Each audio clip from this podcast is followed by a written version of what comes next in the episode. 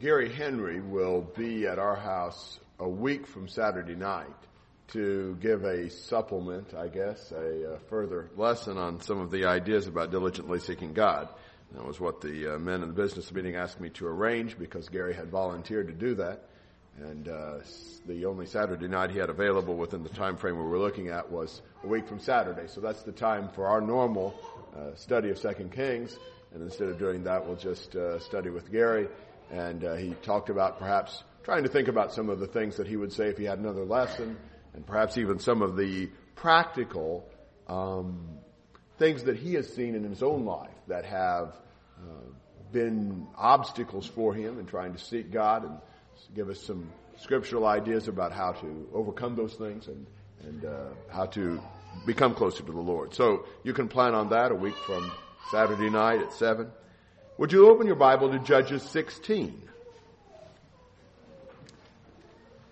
Judges 16:1 Now Samson went to Gaza and saw a harlot there and went into her. When it was told to the Gazites saying, Samson has come here, they surrounded the place and lay in wait for him all night at the gate of the city. And they kept silent all night saying, let us wait until the morning light, then we will kill him.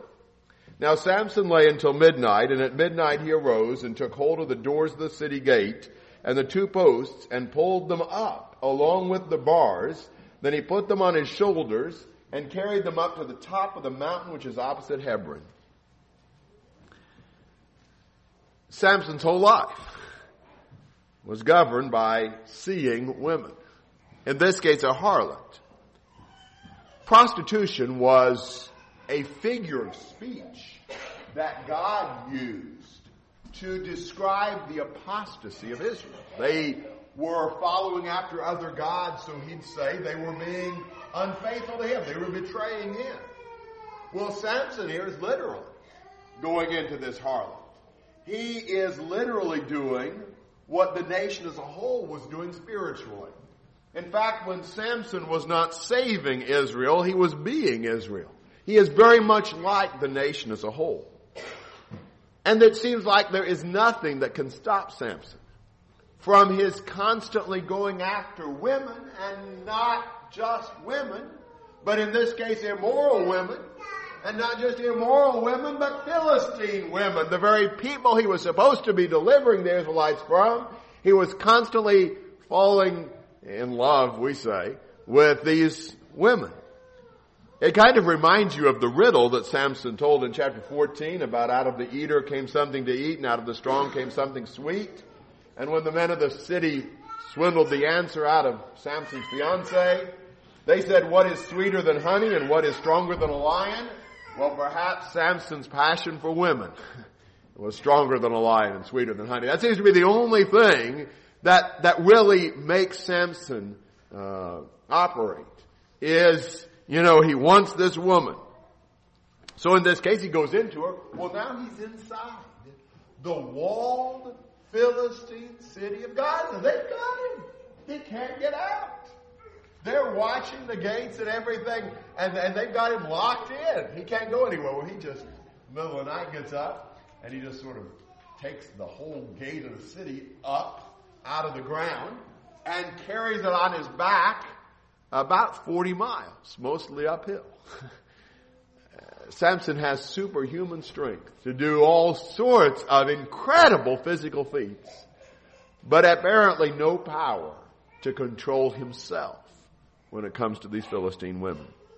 In verse 4 of chapter 16, after this it came about that he loved a woman in the valley of Sorek, whose name was Delilah. and here he goes again.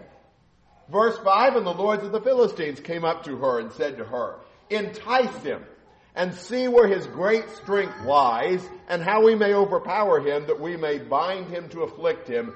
Then we will each give you 1100 pieces of silver. The Philistines were desperate to get rid of Samson. And they think the key will be to get to him through his girlfriend. And so they bribed Delilah into finding out the secret to his strength.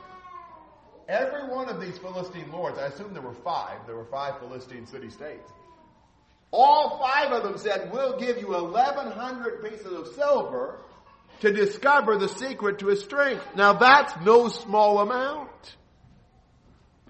1100 pieces of silver was more than three times the weight of gold that the people gave Gideon after the victory over the Midianites.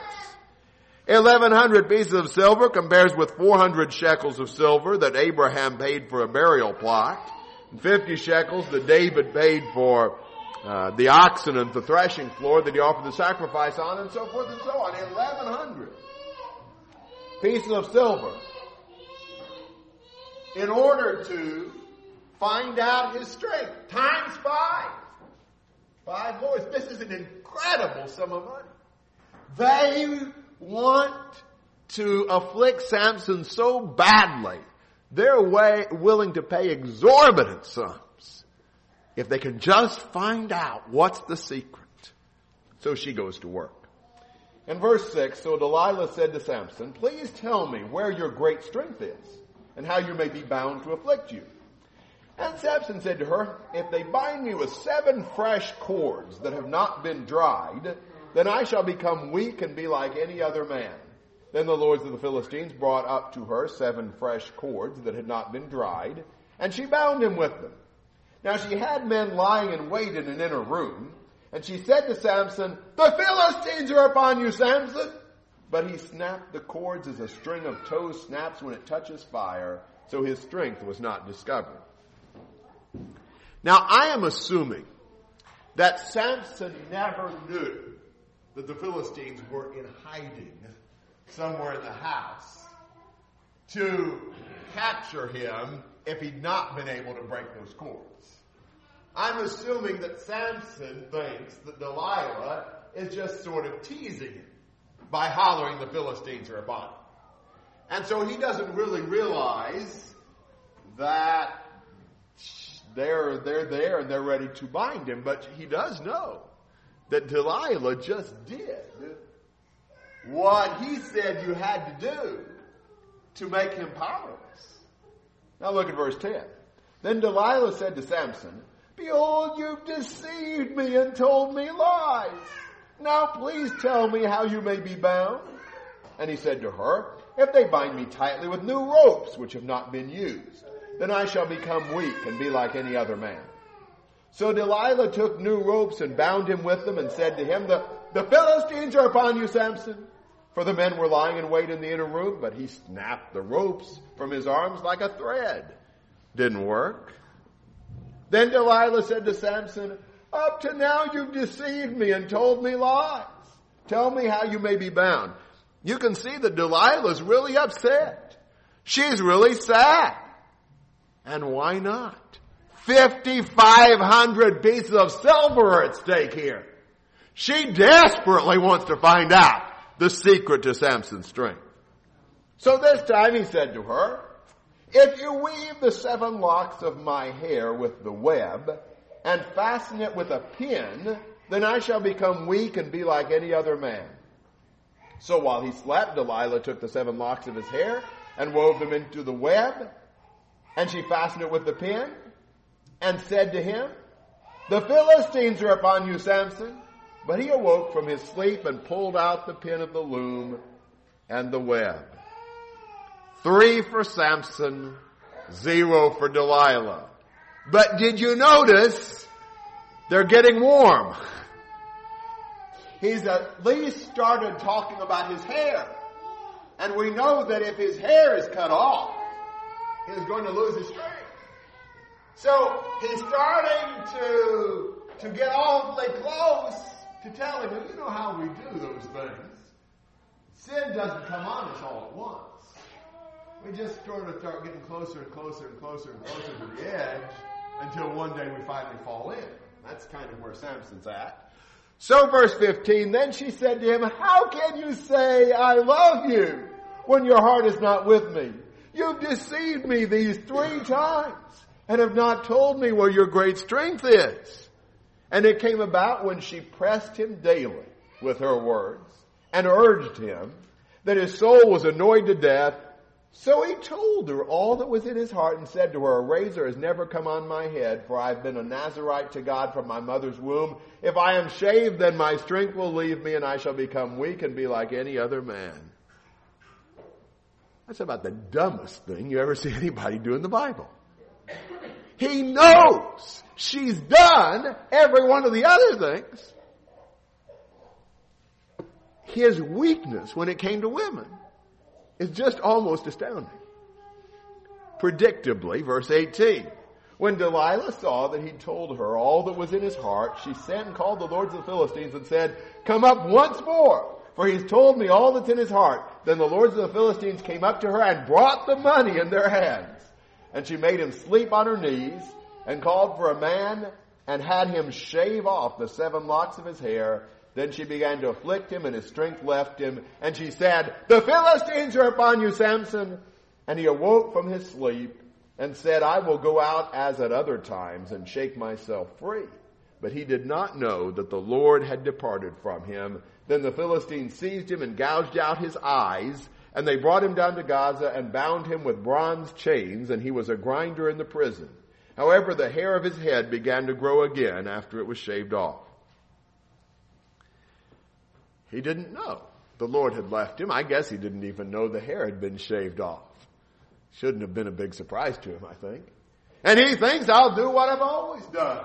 But when the Lord leaves us and we don't know we are weak and weak indeed. And in this case, the Philistines are able easily to subdue him and they're going to enjoy their opportunity. They gouge his eyes out and make him a slave down at Gaza. Isn't it appropriate? that they gouged out his eyes. The very avenue through which the lust had entered his heart. It's ironic that Samson had to be blinded before he could see. And it's so appropriate that a man governed by his eyes became blind. In verse 23, now the lords of the Philistines assembled to offer a great sacrifice to Dagon their God and to rejoice, for they said, Our God has given Samson our enemy into our hands. When the people saw him, they praised their God, for they said, Our God has given our enemy into our hands, even the destroyer of our country, who has slain many of us. They, they get together for a big feast and they make a big mistake. They claim that it's their God winning the victory over the Lord God, and that's how they got Samson. And when they bring the Lord into this in a derogatory way, they pretty well cook their own goose. The Lord that will not let them by with that. You know that. So in verse 25, it so happened, when they were in high spirits, that they said, call for Samson, that he may amuse us. So they called for Samson from the prison and he entertained them. And they made him stand between the pillars. Then Samson said to the boy who was holding his hand, let me feel the pillars on which the house rests, that I may lean against them. Now the house was full of men and women. And all the lords of the Philistines were there. And about 3,000 men and women were on the roof looking in. While Samson was amusing them, hard telling how many there were inside. Then Samson called to the Lord and said, O Lord God, please remember me and please strengthen me just this time, O God, that I may at once be avenged of the Philistines for my two eyes. And Samson grasped the two middle pillars on which the house rested and braced himself against them, the one with his right hand and the other with his left. And Samson said, Let me die with the Philistines. And he bent with all his might so that the house fell on the lords and all the people who were in it. So the dead whom he killed at his death were more than those whom he killed in his life. Then his brothers and all his father's household came down, took him and brought him up, and buried him between Zorah and Eshtaol in the tomb of Manoah his father. Thus he had judged Israel twenty years. The Philistines think they're going to humiliate and have a little fun at Samson's expense. You know, they have just been so hurt by how Samson has just torn them up that they, they just can't get enough of figuring out ways to torture and torment him and enjoy it. So they're going to bring him for a little entertainment. I don't know what all they had in mind to do. But he's got a, a boy guiding him. He can't see. He's been blinded. And he asks to, to find the uh, rest against the support pillars for the, for the structure, the huge temple that he was in. And Samson prayed. Now, there's something good about that. You know, it seems to me that Samson is recognizing finally the, uh, the Lord's role in his life. He sees that he can't do this on his own. Think he'd begun to see his strength as way too personal and hadn't recognized enough his responsibility to God, but now he prays to God. And I'll tell you, that ought to be a comfort to us. If the Lord listens to the prayers of somebody like Samson, how much more the prayers of someone who is righteous and faithful to God. And what you see Samson pray, well, it bothers me a little bit. I think you can see that in many ways, although Samson is more dependent on God, there's many things about Samson that have not changed. Listen to what he says. Oh Lord God, please remember me and please strengthen me just this time, O God, that I may at once be avenged of the Philistines for my two eyes. He's still self-centered. He still says, just one more time, God. He still seems more concerned with his own revenge than with the Lord's will and agenda. When it's all said and done, Samson's eyes still govern his actions. He hadn't changed a whole lot. But what he does here, he takes those pillars out. God gives him the strength to, to bring the, the whole structure down on top of him and everybody else. And he killed more Philistines in his death than he had in his life. The best thing he ever did for Israel was when he died. He accomplished more with his death than he had in his life. And that ends the life of Samson and what God purposed to do through Samson, which was to begin to deliver the Israelites from the Philistines. But you wonder what more could have been done if Samson had lived up to his potential. A man dedicated to God from birth, as he was. A man having the kind of strength he had. It's hard telling what could have been done for, through him if he had not had this huge weakness that he had. Well, no, look at a couple of angles of his weakness. I mean, in one sense, you can say that his weakness was women. Some of the young men went to a class over the weekend and they taught me something I hadn't thought about thinking of this way. What do the strongest man in the Bible and the wisest man in the Bible outside of Jesus and the man after God's own heart in the Bible all have in common? Would you have thought that the strongest man in the Bible, Samson, and the wisest man, Solomon, and the man after God's own heart, David, would have all fallen in very grievous ways to their lust for women. That ought to tell us something, shouldn't it? That that is a major way the devil brings men down. But I think if we broaden that out just a bit, we can say that Samson's really like all of us in what seems to be our Achilles heel. And that is he lets his life be governed by his impulses, by what he feels at the moment. He does what looks good and feels good to him right then and there, whatever it is. Samson did not think things through. He did not act on principle. Samson didn't do what he knew was right. Samson did what he felt like.